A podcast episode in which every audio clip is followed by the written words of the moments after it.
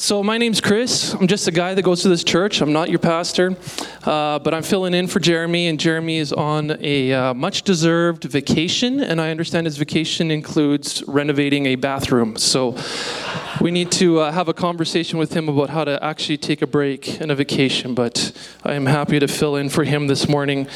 Um, I feel like I've been quite hit and miss the last couple months. I've been traveling a fair bit. I was in Guatemala for the month of December, uh, doing some missions and ministry there.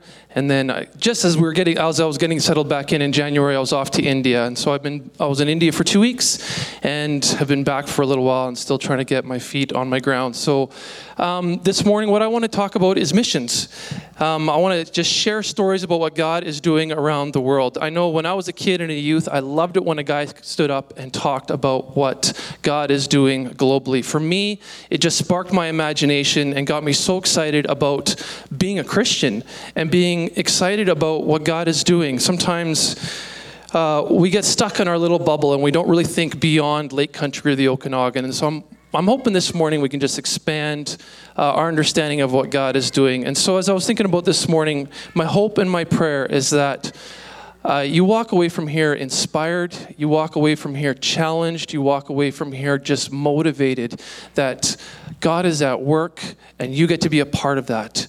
We are not, and missions is not just something that happens out there. You don't have to get on a plane to do missions. We are all called to be missionaries. We're called to live missionally. And so I get the privilege to travel and actually see, and see what God's doing in other parts of the world. But the reality is, we're all called to be engaged in the mission of God. So hopefully, through the stories that I tell this morning, it will just spark a, a passion and a renewed passion for what God's doing and your participation in it. So this is not really a sermon, it's more of a missions report, and it's actually going to be a bit of a history lesson. So I hope that you're into that. But as we start, we are going to frame what I want to say with some scripture. Ecclesiastes chapter 3 verse 11. It's kind of the heart of the book of Ecclesiastes. It's a book about wisdom.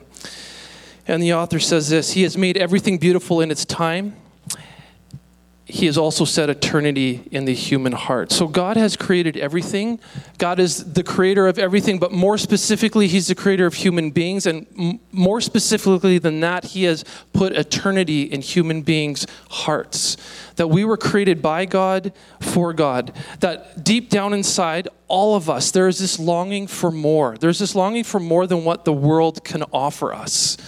Uh, this physical world is not enough. It does not satisfy us. And we have been created for more. We've been created for eternity. That's what this. Uh, that's what this passage is saying to us.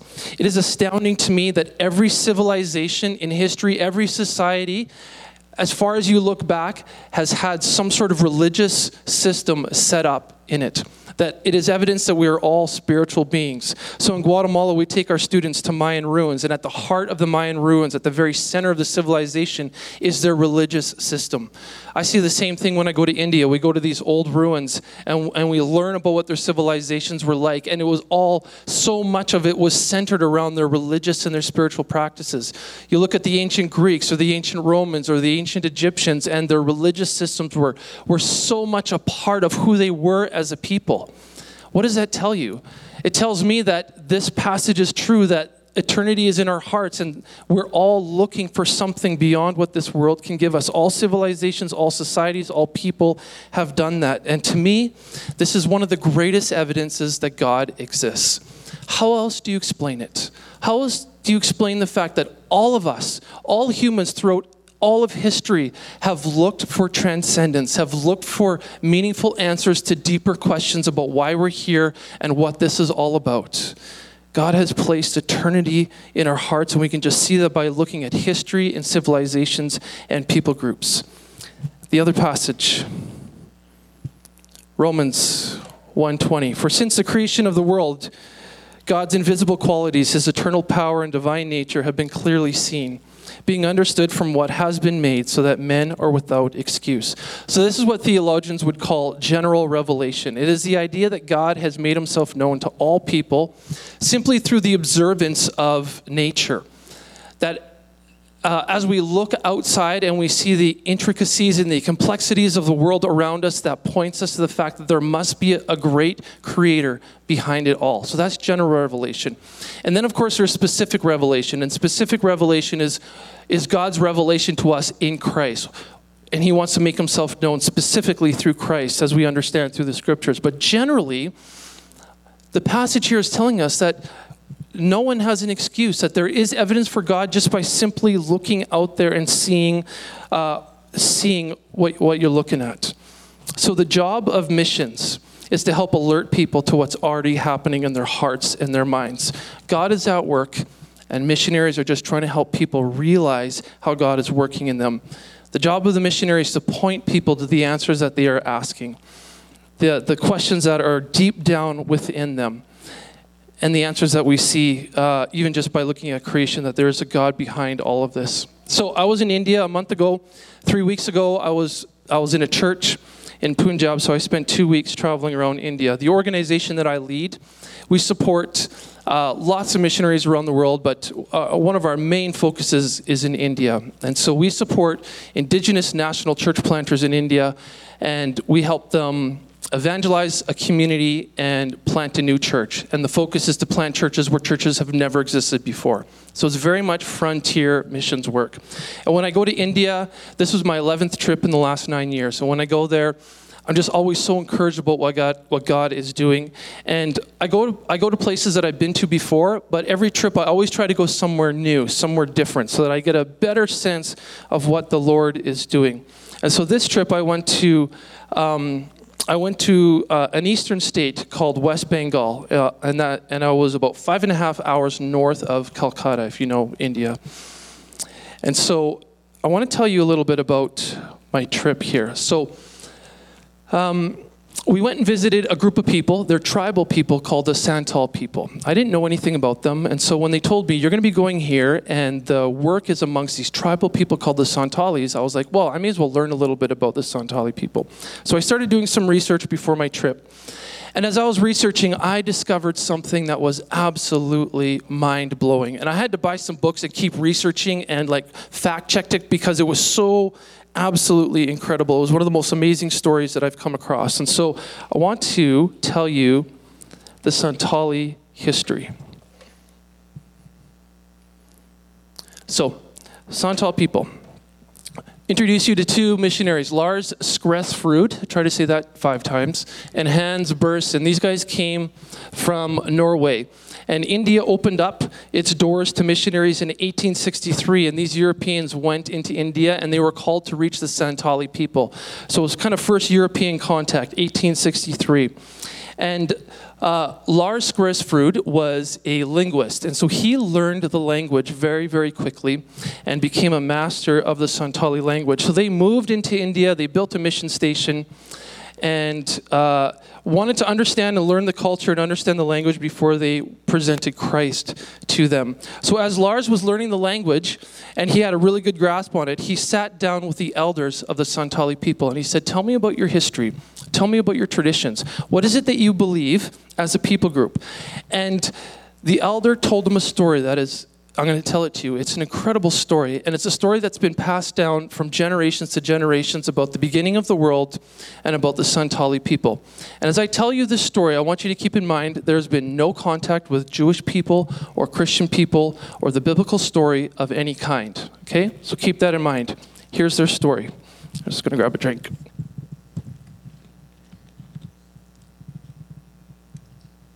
So the Santali people they believed the beginning of the world was created by a god named Thakur Jiu. One god, Thakur Jiu, translated into English, is the genuine God. So the genuine God created the world. The genuine God created one man and one woman, Haram and Oyo, translated very closely to Adam and Eve. This one man and one woman were in relationship with Thakur Jiu, and they were living just fine until evil came and tempted them. And this evil being tempted them so that they would get drunk on rice beer. And that was frowned upon, but they did it anyways, and they got drunk. And as after they woke up from their drunken stupor, they were aware of their nakedness. and they were embarrassed to be around Thakur Jiu. And so that's what happened. They had seven sons and they had seven daughters, and as a society, they became corrupt. They still knew Thakur Jiu, but they didn't really care about him, and Thakur Jiu was calling them back to him. But they didn't want to respond, and so Thakur Jiu decided we're going to destroy and we're going to start over again. So they grabbed a holy couple out of this corrupt civilization called a holy pair. They hid them in a cave, and Thakur Jiu sent a flood and destroyed the whole sent the whole area. And Thakur Jiu wanted to start over with this holy pair. And so this holy pair multiplied and filled the earth. I want you to keep in mind these people have never ran into Jewish people, the Christian people. They've not read the story. This is, this is their traditional history that they understood about the creation of the world. It is shocking to me how incredibly close it is to the biblical story, and evidence to me that God is at work in people groups even before missionaries or anyone that has um, acknowledgement, acknowledgement of God arrives. So the story goes on. So out of out of these group of people, a specific clan called the Santal people started journeying eastward, and they wanted to find a home for their uh, wanted to find a home for themselves, and so they were journeying eastward. And they still knew of Thakur Jiu, And they hit the mountains, and presumably these are the Himalayan mountains, as they were traveling from Asia and they hit the Himalayan mountains. And they became discouraged because they could not find a way through the mountains. They still acknowledged Thakur Jiu as the real and genuine God, but because they hit this impasse in the mountains, they decided we need to worship different gods. We need to worship uh, the gods of the mountains. And so they lost faith in Thakur Jiu and they descended into Spiritism and they worshiped many different spirits. Eventually, they made their way through the Himalayas and they made a covenant with all of the spirits, the spirits of the mountains and the sky and the sun. And they worshiped these spirits to appease them. And they passed through the Himalayas and they ended up settling in the plains, which is, where now, um, where they live now, up in West Bengal area. And today they and they practice sorcery and spirit worship and sun worship, and they totally lost their connection to Thakur Jiu. And so as the elder was telling Lars Skrefsrud this history, he was incredibly sad. And he said, Our elders have done a terrible thing. We once knew who the genuine God was, but our ancestors turned their back on him and they rejected him. And now we are considered an unworthy people and we have no way to get back. And so he says, We as a people are cursed and we are unworthy, and there's no way for us to get back to Thakur. So you can imagine the excitement of these two missionaries when they heard this story and they said, Let me tell you how you can be reconciled to the genuine God. And he told them the story of the gospel and he told them about Jesus. And he says, If you want to know the genuine God, his son has come and has made it possible to be reconciled to him. And the Santal people were so excited because they had this story in their background, but they didn't know how to come back to Thakur Jiu, the genuine God. And now these missionaries have come and said, Let me tell you how to be reconciled. And so the Santal people started coming to Christ, and the church started growing. And I was reading accounts, there was 80 baptisms a day. In his lifetime, Skrefsrud, uh, the guy up there, 15, he, in his lifetime, he baptized 15,000 Santali people. The church in Europe had to send more missionaries because the church in India was growing so rapidly among the Santali people because it was so natural for them to come to Christ because they knew so much of the story already, they just didn't know how to be reconciled to Him.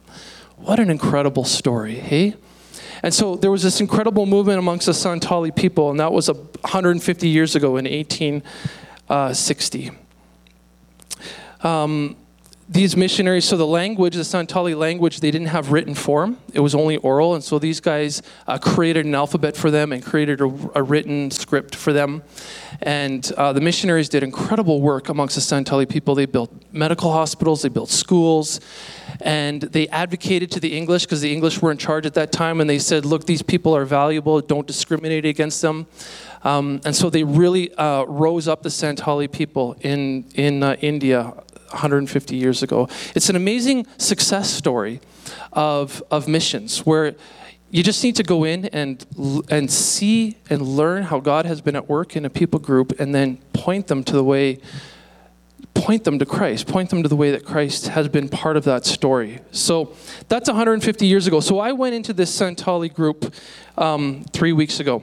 Today, uh, there's 9 million Santalis. Uh, it's 6% Christian. You might think that's really low considering the story that I just told you. But keep in mind, in India, the average, there's about, most people groups, it's about 0.1% are Christian. So it's actually a much higher percentage than most uh, Indian, uh, Indian population groups. There's 9 million of them today. And obviously a lot happens over 150 years. And um, the Santalis have grown. They've, there's huge population of them, and there's all these new villages and all these new areas, and they, many of them have not heard about Christ. And so uh, I got to go into this area. This is where the Santalis are in, in India. So it just kind of shows you a map of India if you know. So this was my introduction into, into a Santali area. Uh, it was this amazing welcome. So there was me and two other guys traveling, and we were the first foreigners, the first white people to go into this village. And they had this parade for us where they dressed up in their, um, they dressed, you know, they, they dressed uh, in amazing ways and kind of paraded us through the village doing this dance and this song. And so somebody took a picture of us from the front. So you can see the three awkward white guys in the back. And like we are a lot taller than them. And they're hucking flower petals at us. And it's getting down our back. And it's just like the most surreal experience. And then as we enter into the village, we sit down and they take our shoes off and wash our feet. That's just one of the ways that they honor uh, visitors. And it, we're just sitting there relishing this experience.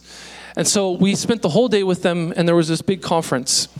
And um, they showed, they did Santali uh, dance and song for us which was amazing to watch. And then I had the opportunity to share the story that I just told you with them. So I went into this area, not sure if they would know their own history or not. And so we're gathering with about two or three hundred Santalis. These are all new Christians. So all the churches that we've helped plant kind of came together for this one day conference. And so many of these are just brand new first generation Christians. And so I'm standing there telling them this story and saying, um, God cares about you. Let me tell you about how God has been at work in your history. And most of them did not know their history. So keep in mind, these are very illiterate, uneducated people. So in India, you've got the caste system. You got the high caste, you got the low caste, and then not even registered or tribal people. And so that's where the Santalis are. And so they're tribal. And so they, they're grow, they they grow up believing and being told that they are unworthy and without value. So to stand up there and to tell them the story that God God has been at work in your ancestors in, since the very beginning of your people was an amazing story to be able to tell. A few of them knew it.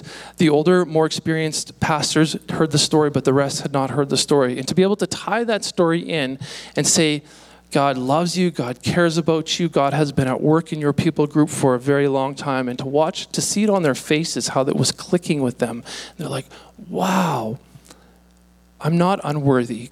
God does see me. He has been at work in my life and in my culture. And it was just an amazing, uh, amazing experience to be a part of that. How do we get here? So this is. Um, I feel like I'm in the way here. So this is German. German is one of the pastors that we've been supporting for eight years. Um, he's a great success story. So uh, we help pay his salary and say, you know, go and reach your people after training him. Um, with pastors that are pretty successful, we try to help them get on their feet. So we bought him an auto rickshaw, and he uses that for his own business. So he's self-sustainable, and his church grew to a point where it needed a building. So that's that's the fancy church that they meet in there. It's kind of that tin box. The next day, we got to meet their church planting team. So because of German's um, influence, he has raised up a whole bunch of leaders. And so out of this group, they all work together. They're all young pastors. Uh, we support eight of those pastors uh, in ministry, and the rest are, are, volunteers, and they're part of it. And we sat down and just heard their stories, and they talked. Each of them talked about different churches that they've planted in villages that never had a church before. So what they're running is the first church in their community, and they all work together. And God is doing this amazing work again amongst the Santali people. And uh, at the end there, or actually this is at the beginning, this is, this is a group of Bible school students. So we were there, it was winter break, so three weeks off. So what do they do? We're going to train young people.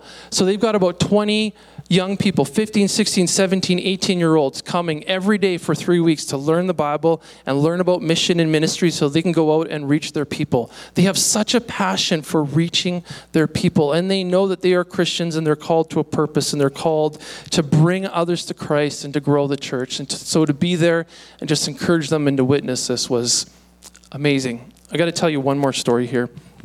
So we were we were checking out a piece of land way out in the backwoods village area. And it was a piece of land that they wanted to buy, so they just wanted to show it to us.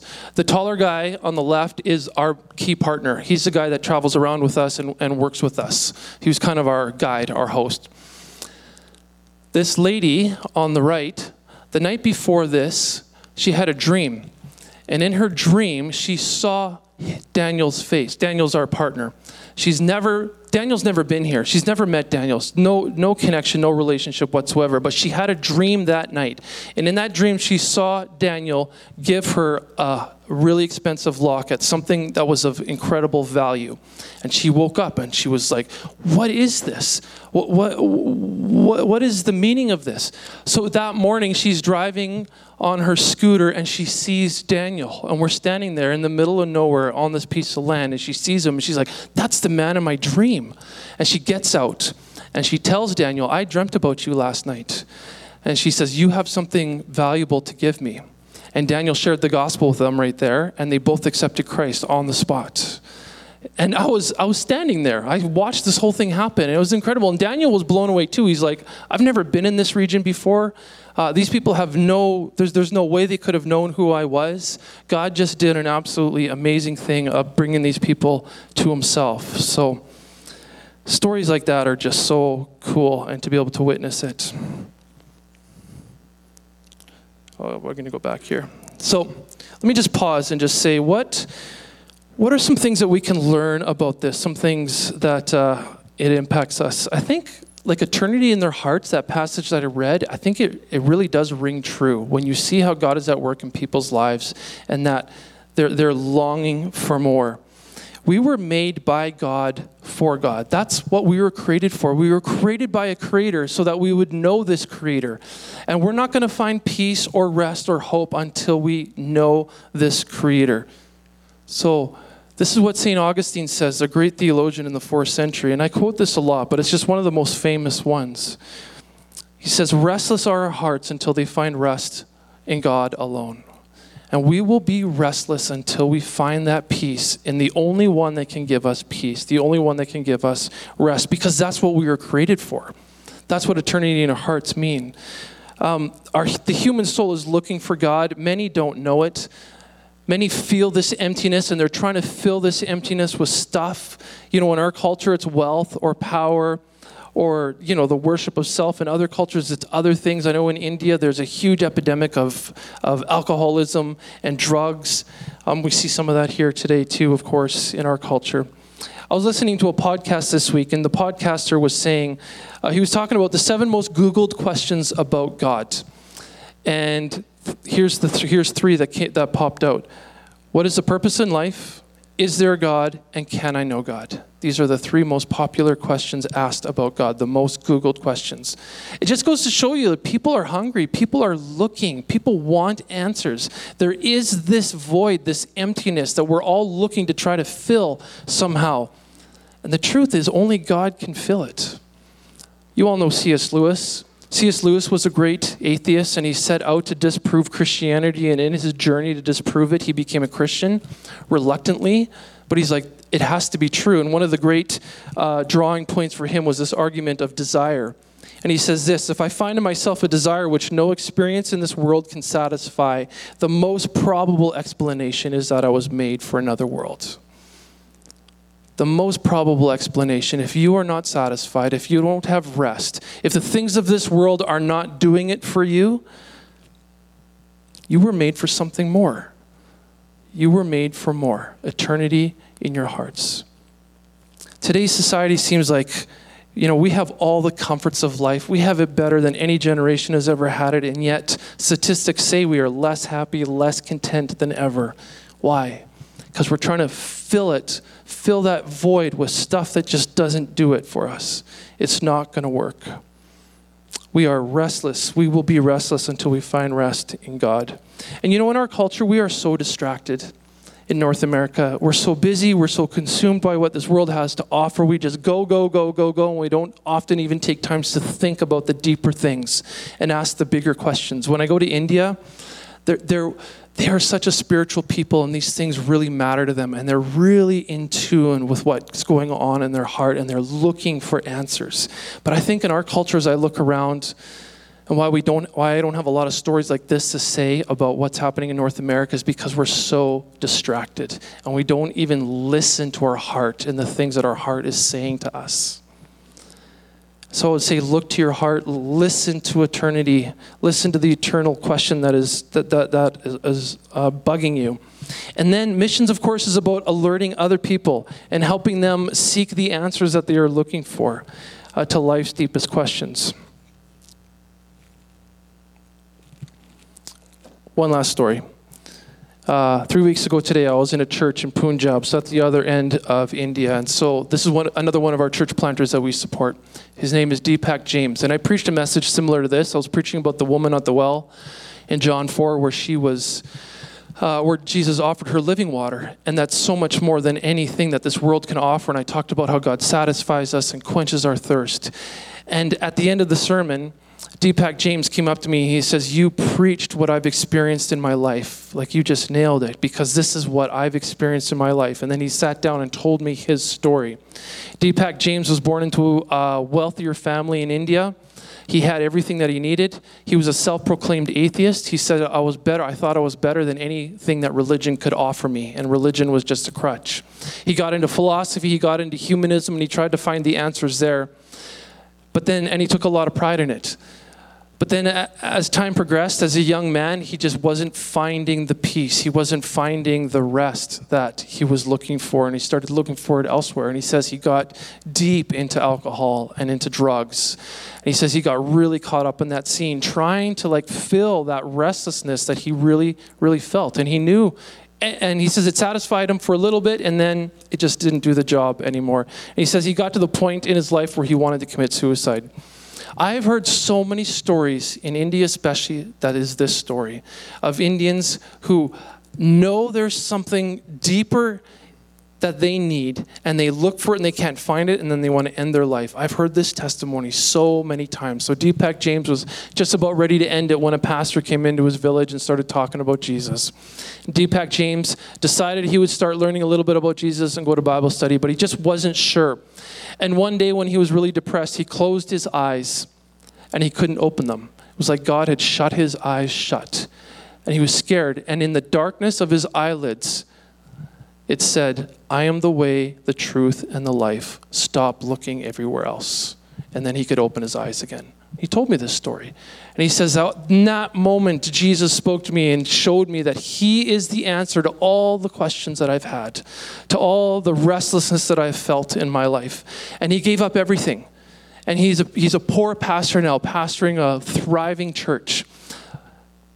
And he said, for the first time in his life, he's like, I found the peace that I'd always been looking for. I found I, I filled that void, that emptiness, that eternity that was calling out. I finally found the answer, he said. And he's like, I would do nothing else right now than be a pastor and try and point other people so they can experience what I've experienced. And just to hear those testimonies, and I hear them over and over again in India, is just amazing. Friends, Jesus is the answer to our quest for meaning. He is the answer. He is the one that will answer that eternity in your heart that is calling for more than what this world can possibly give you. He's the answer for your need for purpose, your desire to be loved.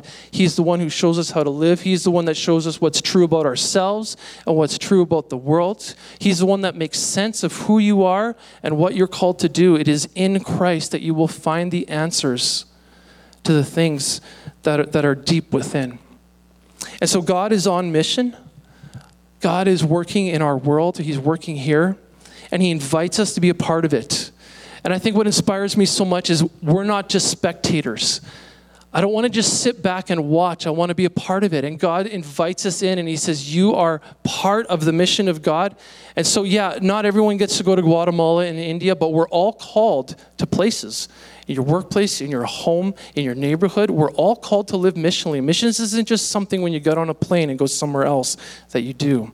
We're all called to alert our friends and our neighbors and our coworkers to the ways in which God is at work in their lives, to help them realize that eternity is in their heart and that Christ is the only answer to filling that. So we want to make others aware of God's presence and his goodness. I'm going to end with this verse. We are we're working our way through the book of Revelations. Jeremy just started that last week, and so I wanted to find a verse that I thought really spoke to this um, this intimacy, this connection that God wants to have with us, with his people. And so Jesus says this Here I am. I stand at the door and knock. If anyone hears my voice and opens the door, I will come in and eat with that person and they with me. It's the heart of Jesus. And he wants he wants to come in and He wants to dine with us. He wants to fill that void. He wants to answer that eternity in our hearts. He wants to fill that restlessness that we all have. And we all have it because we were created by God for God. And if we're created by God, but we're not trying to fill that void with God, it's not going to work. It's just simply not going to work. And Jesus says, I'm, I'm here and I'm waiting and I'm ready, but you have to invite me in. You have to let me in, and then I will eat and I will dine with you. Beautiful passage in Revelations. So I hope, I hope that you're inspired. I hope that you're encouraged. God is at work, and we got to be a part of it. You know, being a Christian isn't just about going to heaven when we die and saying a prayer. Being a Christian is about participating with what God is doing in our world and making the world a better place and engaging with what He's doing. So, uh, yeah, God is good. And it's such a privilege to follow him and to know him and to be a part of what he is doing. So let me pray. God, I thank you so much for your love and for your goodness. I thank you that you are the answers to life's deepest issues. I thank you for the way that you are working the world, Lord. And I pray specifically for the church in India, for our brothers and sisters in Christ there, Lord, that you would that you would help the church grow and expand, and that many more people would move from darkness to light. And God, I pray for us here at Creekside that we would know you and love you, and that knowing and that loving would overflow into mission with our friends and our family and our neighbors, Lord. Help us to see the ways in which you are at work around us and to participate with you, Lord, I pray. God, we pray your kingdom come. We pray your will be done on earth as it is in heaven. In Christ's name, amen.